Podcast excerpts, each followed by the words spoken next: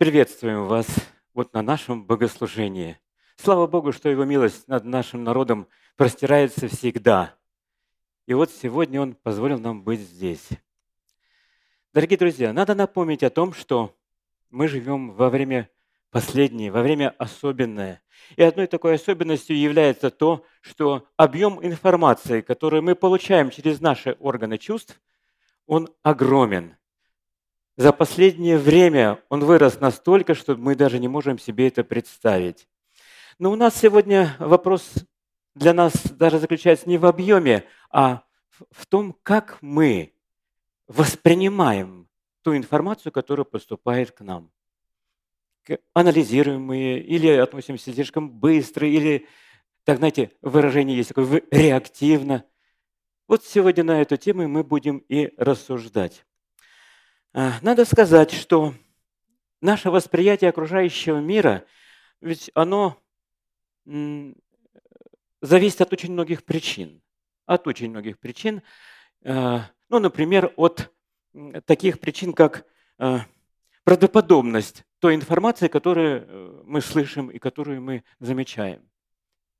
Например, из Священного Писания, из Ветхого Завета мы знаем, что э, когда и к Иакову пришли его дети, принесли окровавленную одежду э, Иосифа и сказали, наверное, наверное, дикий зверь его разорвал. Иаков огорчился, но он поверил Поверил.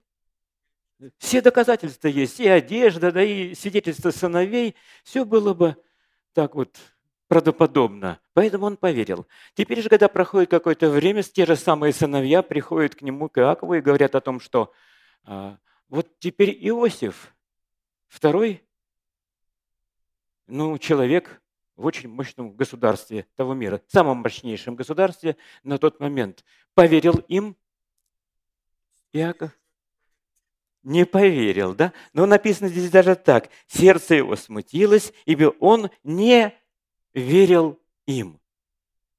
Вот момент такой, знаете, от того, как преподнесли и э, реакция его. Зависит также от характера самих людей. Сильно зависит. Тут же мы, эм, э, когда Моисей пришел к фараону, Э, и говорит, так отпусти, э, так говорит Господь, отпусти народ мой. Что ответил ему фараон? Да, кто такой, знаете, это так гордо, кто такой Господь, чтобы я, ну, послушался его, отпустил народ. Вот эта гордость, надменность, знаете, все власти, э, такой по характеру был вот тот фараон. Но по последним исследованиям это был Тутмос III, кто копал этот вопрос. Так вот, кто такой Господь? Ну вот э, приходит, э, скажем, Иона э, к ниневитянам и говорит, через 40 дней, через 40 дней Ниневия будет разрушена. Как они это воспринимают? В сущности, это два диких диких таких народа, очень жестоких, очень таких властолюбивых, но немитяне все-таки были э, внутренне более наивны, они э, менее культурны были. И поэтому они приняли весь Иона вот так, как он говорил. Через 40 дней будет разрушено. И они приняли, благодаря этому, благодаря этому Ниневия была спасена, и еще 200 лет она существовала. Есть такой еще момент. А, вести наши по-разному принимаются в зависимости от готовности принять ее. В книге «Деяния апостолов» а, апостол Павел проповедует перед большой толпой народа. Это э, очень красноречиво проповедует, это один из лучших э, проповедников в Священном Писании. И вот он говорит, очень доказательно, очень ясно, очень подробно, доступно, но вот в, э, в книге «Деяния апостолов», 25 главе, э, мы читаем, что э, многие уверовали, но многие что? Повернулись и ушли. Вот такая реакция у людей. Но сегодня хотелось бы начать как бы с самого такого начала, с самого начала. Давным-давно, где-то, а, я позволю об этом рассказать здесь, давным-давно, по-моему, это было в 70-х годах прошлого столетия, э, в общественной печати а, был опубликован вот такой случай. Где-то в Сибири, в очень глухой и далекой деревне, кто-то а, надругался, а затем убил маленькую девочку. Ну, в деревне все друг друга знают. Знают всю родословную, характер всех людей, все знают, о каждом все. И вот селяне сразу поняли, что вот такое деяние э, кто-то из местных совершить никак не мог. Это сделал кто-то посторонний, заезжий. И вот вся деревня, по сути дела, в лице 30 человек, мужчин, крепких, сильных, сразу ринулись мгновенно на поиски вот этого иностранца в их деревне. Ну, они его находят. Это был студент, потом все выясняется, это был студент, который, который приехал к ним э, на, на уборочную страду. И вот молча они подбегают к нему всей толпой и начинают его бить, ничего не спрашивая. Просто совершают свое, как они так это, по их представлениям, возмездие благородное за то, что он совершил. Они ни о чем его не спросили. Ну, понятно, что когда 30 человек, знаете, крепких мужчин бьют одного, они его убили. Но вот через буквально несколько, какое-то короткое время находят действительно убийцу вот этой вот девочки. Реального убийцу, который даже и не отрицал своего преступления. Приезжает следователь, собирает всех а, в красном уголке, если так можно выразиться. И вот собрались они, сидят, и он спрашивает. Он понял, в чем ситуация какая сложилась. Они никуда не убегают. Они просто сидят, мрачно смотрят вниз и он их спрашивает, мужики, ну как же так, такое могло произойти? Вы же убили невинного человека. Ни за что. Наступило некоторое молчание, а потом из дальнего угла раздается вот такой вот возглас. Одинокий. Бес попутал. А, знаете, следователь даже как-то а, потерялся. Потерялся в каком смысле? Это опытный человек, который не одно такое дело распутывал, но тут ему указали на конкретного виновника этого происшествия. А что с ним делать теперь? Какую группу захвата послать, чтобы поймать его, чтобы наказать его?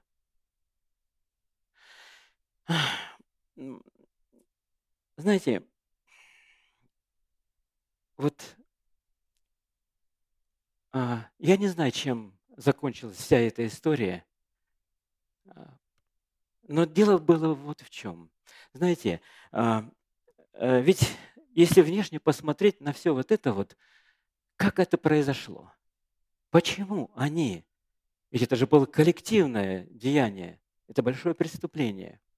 Почему они вот в тот момент э, никто из них не очнулся, никто из них не остановился, никто из них не задал вопрос – слушайте, а как же так? Мы же даже не спросили его.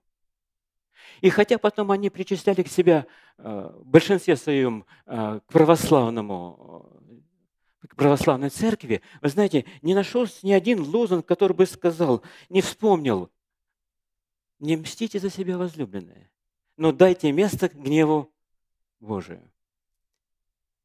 Это был самое настоящее, вот такое, вот, знаете, самое настоящее преступление совершенно не расследованное, совершенно а, значит, подходящее под разряд самосуда.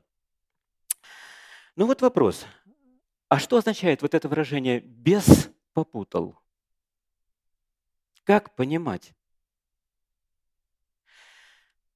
Это значит, что сатана в своем желании сделать зло человеку очень точно рассчитывает всегда. И здесь он тоже рассчитал. Рассчитал время, рассчитал место действия, особенности жизни и характера тех людей, которые там жили. А, недостаточно, а, рассчитал недостаточность опыта общения с Богом, недостаточность их мышления. А люди были обыкновенные какие, в общем-то, большинство. Он все рассчитал, он все сложил воедино в своих собственных интересах. Вот когда происходит нечто подобное, нечто подобное, а, то человек оказывается в очень трудных обстоятельствах. Он оказывается в руках сатаны и не может, а главное, не хочет просить помощи. У него не хватает вот этого резерва мышления для того, чтобы на какое-то мгновение все-таки остановиться и спросить хотя бы самого и окружающих, послушайте, ну что, что же мы делаем? Ну подождите. Вот этого не происходит. Бог может помочь человеку, но человек не просит, потому что в голове мышления его уже идет так называемый лавинообразный процесс. Да. Вот когда он наступает, этот лавинообразный процесс, сопротивляться ему, по сути дела, невозможно. Человек не в силах это сделать. Хотя возможно. Вот смотрите, мужики сидят в той конюшне под названием Красный уголок, понурые, поникшие. Они понимают, что теперь должно возмездие быть за то, что они сделали. И возмездие серьезное. А кто виноват в реальности? Ведь совсем не они. Заказчик этого зла где-то в другом месте. Они понурые, а он что? А он радуется. Он совершил свое злое дело. А, а возмездие должно постигать тех, которые были просто механическими исполнителями. Да, наша человеческая жизнь и Священное Писание Э, много приводит примеров э, подобного. Э, и даже иногда удивляешься, как, как это возможно. Ну вот давайте опять же вспомним. Давид, человек, который, которого мы называли и называли, и называем по сей день самый святой человек Ветхого Завета, правда? Вот он вышел, царь, тоже всемогущий в своем государстве, вышел на кровлю дома, увидел Версавию. То есть он получил информацию, и как странно, увидел и что?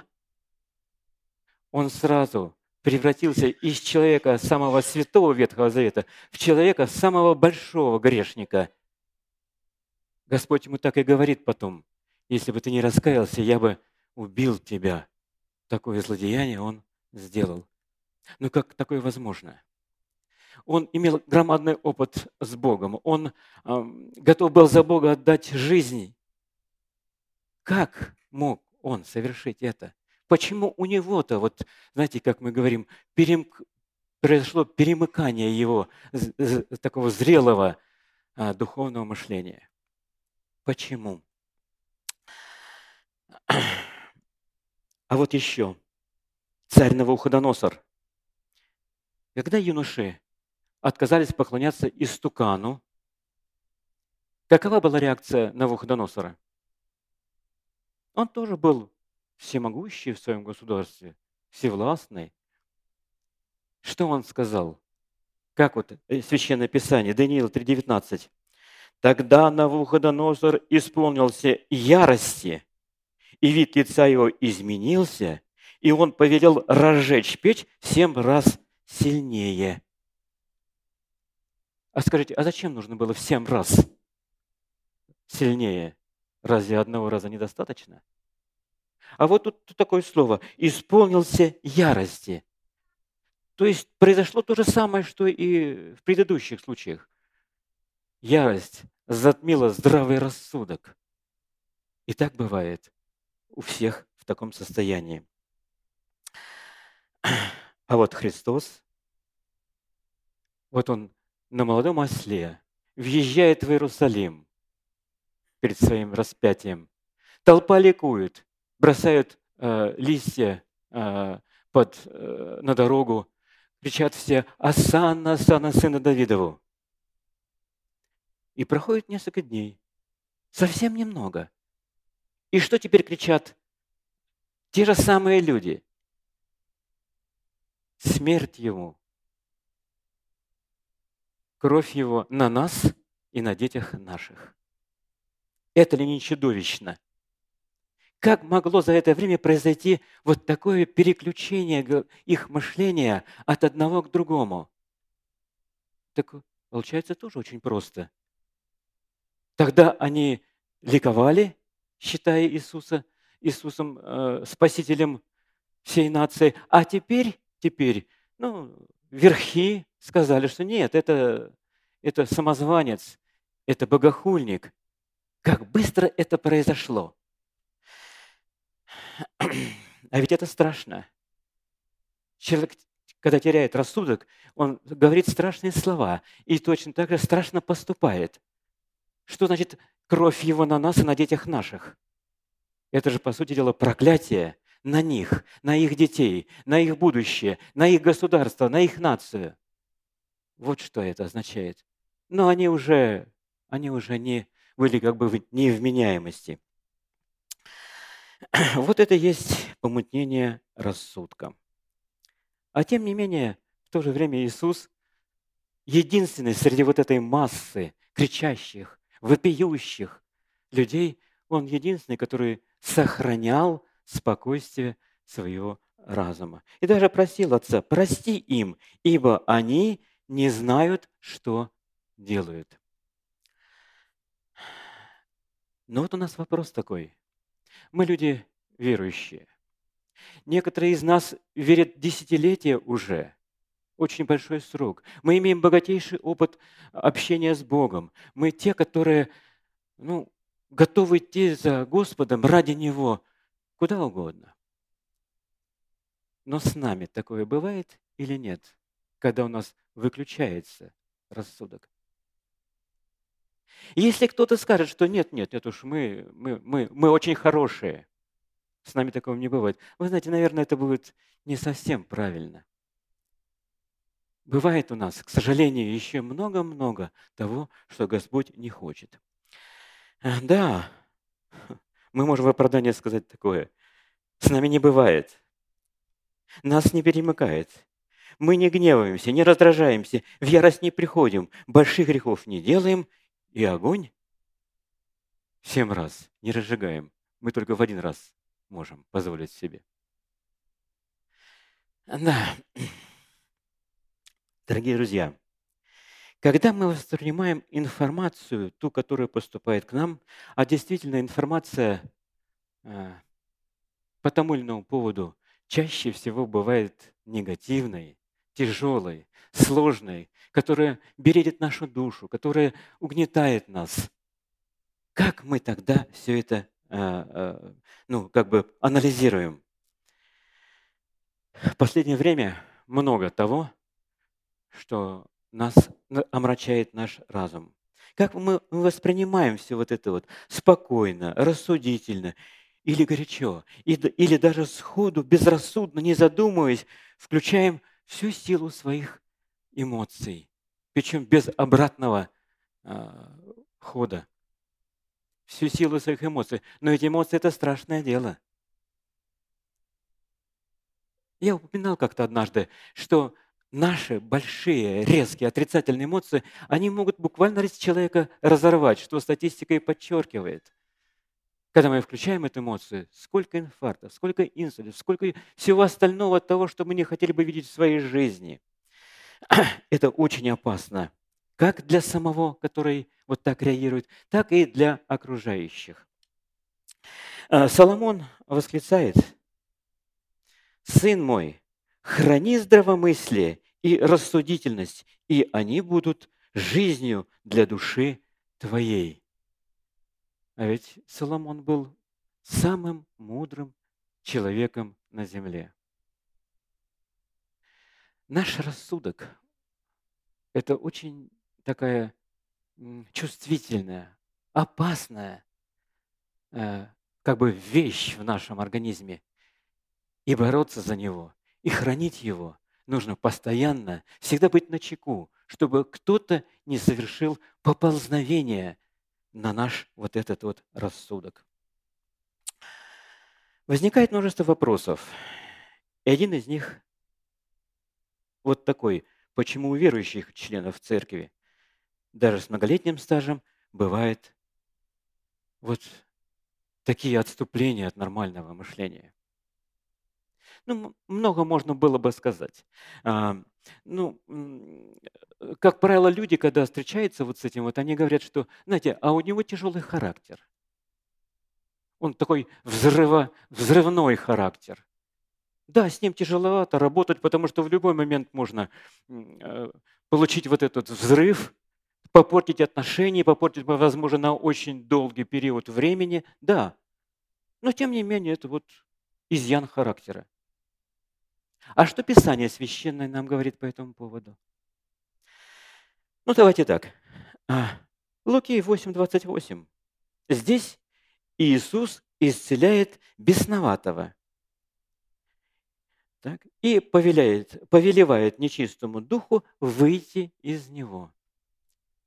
И там описывается, знаете, состояние вот этого бесноватого.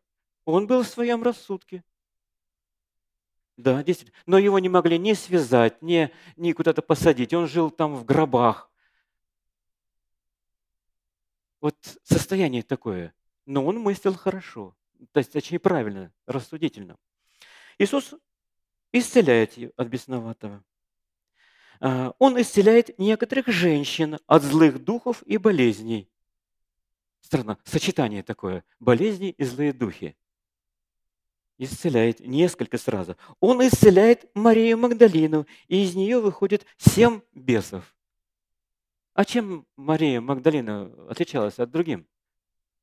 Она хорошо мыслила, она знала Иисуса, она общалась с Ним, да? И тем не менее в ней жило семь духов. Вот как это воспринимается вот нами даже? Он освобождает от нечистого духа сына одного иудеянина. Ну, достаточно много а, как бы, других мест, которые подчеркивают, что не все в порядке бывает с мышлением у человека. Эти стихи указывают нам на то, что реально в человека может вселяться бес злой дух. Как это происходит, ну, нам ну, как-то непонятно, но может вселяться. Временно или постоянно. Он без тогда, когда вселился, поведет человека куда захочет. И человек чаще всего не в состоянии ему сопротивляться. А, что и происходит, когда человек выключает свое мышление. И если так может можно выразиться, для, он выключает для контраста свой рассудок. Устранение контроля открывает ворота для царственного въезда бесов в нашу душу. Рассудок не работает. Можно что угодно внушить, куда угодно повести, что угодно сделать. Там есть еще один интересный место, когда э, бесы воспротивились влиянию Христа, а, они его просили, «Э, можно нам вот это в стадо свиней войти? И он им разрешил. Что сделали те свиньи, хотя они животные? Но ну, нормальное животное что же не будет самоубийством заниматься. Наоборот, оно будет спасать себя. Свиньи бросились в море и погибли. То есть вот здесь вот неадекватность всего происходящего, она как бы очевидна. Устранение контроля достигается разными методами, в том числе и э, предоставлением негативной информации, о которой сегодня идет речь. Одну информацию мы как бы принимаем спокойно, другая очень сильно нас расстраивает, и мы поглощены этой информацией. Другие мысли, такие желания уже отходят на второй план. Как видим, в, это, в этой тяжелой ситуации задействовано трое. Первое – человек, а он беспомощен здесь, без вероломной, наглой.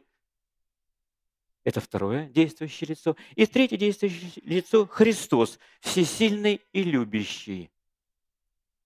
Потому что именно Христос помогает во всех этих случаях. Но почему тогда у верующего человека вот случаются такие, а, ну что ли, моменты, когда он не, не просит помощи у, у Господа? Вот, например, Давид. Ведь смотрите, он совершил вот это вот преступление, а сколько времени он не, не воспринимал правильно то, что он сделал? До того времени, пока пришел Нафан и не сказал ему, что же ты наделал. А сколько времени прошло? Несколько месяцев. И вот этот святой человек, хорошо знающий Бога, не просит помощи и поддержки у него. Он спокойно пребывает в таком, знаете, э, благодушном настроении после совершения преступления. Ведь он знает, расплата будет. Непременно будет. Но все равно его это не трогает, и он, и он находится в самом великолепном настроении. Даже относительно других он совершает такие, ну, хорошие очень поступки, да, пока Нафан ему не говорит, ты этот человек, который забрал последнего ягненка у своего соседа. По-видимому, степень э, внедрения беса в наше сознание настолько глубоко, что не поддается какому-то такому, знаете, осмыслению правильному. Не может человеческий мозг вот это как бы воспринять правильно. В нашем Отечестве всегда во все века существовало два вопроса – кто виноват, и второй вопрос, что делать. Так? Ну, кто виноват, вроде мы и начинаем, несколько слов сказали. Виноват вот без. А что человеку делать? Ну как? Как вот тут поступать ему? Поступила информация, она нас растрогала до такой степени, что вот-вот-вот мы и, и сознание можем потерять. Что делать? Самое первое, что нужно делать, вот в этот момент, остановиться. Остановиться, воспринимать эту информацию. Она нам не нужна. На какое-то мгновение постараться, чтобы э, во что бы то ни стало, остановить воздействие на нас патогенного вот этого вот фактора. Если нам как-то это э, удастся, это большое благословение. Как угодно. Выключить тот телевизор, через который поступает эта информация. Отойти от тех людей, которые нам возмещают это. Любыми другими способами. Но надо вдруг включить вот этот механизм. Стоп. Пусть это прекратится, пусть это не воздействует на меня, пусть это обойдет меня. Если это произойдет, если мы сможем это сделать, а это достигается в процессе общения только с Богом, такое отношение, слава Богу. Это первый шаг к победе. Второе. Немедленно призывать на помощь нашего Господа. Если мы этого не сделаем, значит, мы в нем не нуждаемся. Или по каким-то причинам не можем. А это говорит о том, что мы хоть и верим в Бога, но как-то, знаете, больше названия от этого может быть, чем действительно помощи. Ведь наш э, Господь вселюбящий, Он всесилен, Он всемогущ. Он способен дать нам спасение и поддержку в любой ситуации – только нужно обратиться к Нему. Нужно попросить Его. хотя бы это, без нашего вот этого, знаете, согласия на его поддержку и помощь, ведь он не может действовать. Не может. И это очень опасная ситуация. Без Бога идти никто вперед не может. Но это означает, что мы как бы маловеры, возможно, только на словах. И если мы попросили о помощи Господа, то Он немедленно пошлет нам Духа Святого. Немедленно. А вот как пишет Дух Прочества о влиянии Духа Святого в любой ситуации. Смотрите. Влияние Духа Святого на человеческое сердце сохранит его разум в состоянии полнейшего равновесия. Если мы будем постоянно взирать на Христа, принимая Его Дух, у нас появится ясное мировоззрение, и тогда мы сможем отличить опасность с любой стороны, откуда бы она ни поступала, наблюдая за каждым нашим словом, чтобы не дать возможности сатане внушить нам свои заблуждения. Другими словами, наше спасение в чем? Призвать в этот момент на помощь нашего Господа. Пусть Он пошлет нам Дух Святой. А, у пророка Аввакума а, есть такое место. Пророк тогда находился в жесточайшем э, положении, жесточайшем. Не только он лично, но вся, весь народ, вся нация на грани исчезновения. Вот как об этом пишет сам пророк, что говорит о его духовном состоянии. Я услышал, ну, кто увидел, кто услышал, а он пишет, что он услышал. Я услышал, и вострепетала внутренность моя. А, при вести о сем задрожали губы мои. Боль проникла в кости мои, и колеблется место подо мною. А я должен быть спокоен в день бедствия, когда придет на народ мой грабитель его. А я буду спокоен в тяжелейшем положении, тяжелейшем состоянии, что касается моего народа, что касается его лично. Вот так пишет Авакум. Итак, дорогие друзья, мы не должны никогда не забывать, всегда быть настороже. В последнее время мы живем. Сатана ходит, как рыкающий лев, ища кого поглотить любыми способами, любыми методами. Но у нас есть громаднейшее преимущество. Своими силами мы вряд ли можем одержать победу, но Бог может. Он всегда готов прийти к нам на помощь. Он действительно любвеобилен, Он всемогущ. Он никогда не допустит той ситуации, если мы держимся за Его руку, чтобы все переживания и волнения, они были невыносимы для нас. Он не допустит. Вот это мы должны хорошо помнить. Держитесь за руку Божью. Тогда сатана никогда не коснется вас. В любое мгновение, трудное, непонятное для нас, Он готов быть с нами. На Него можно надеяться, Он никогда не подведет никогда не оставит. Господь сохранит тебя от всякого зла. Сохрани душу твою, Господь. Господь будет охранять выхождение твое и вхождение твое отныне и вовек. Аминь.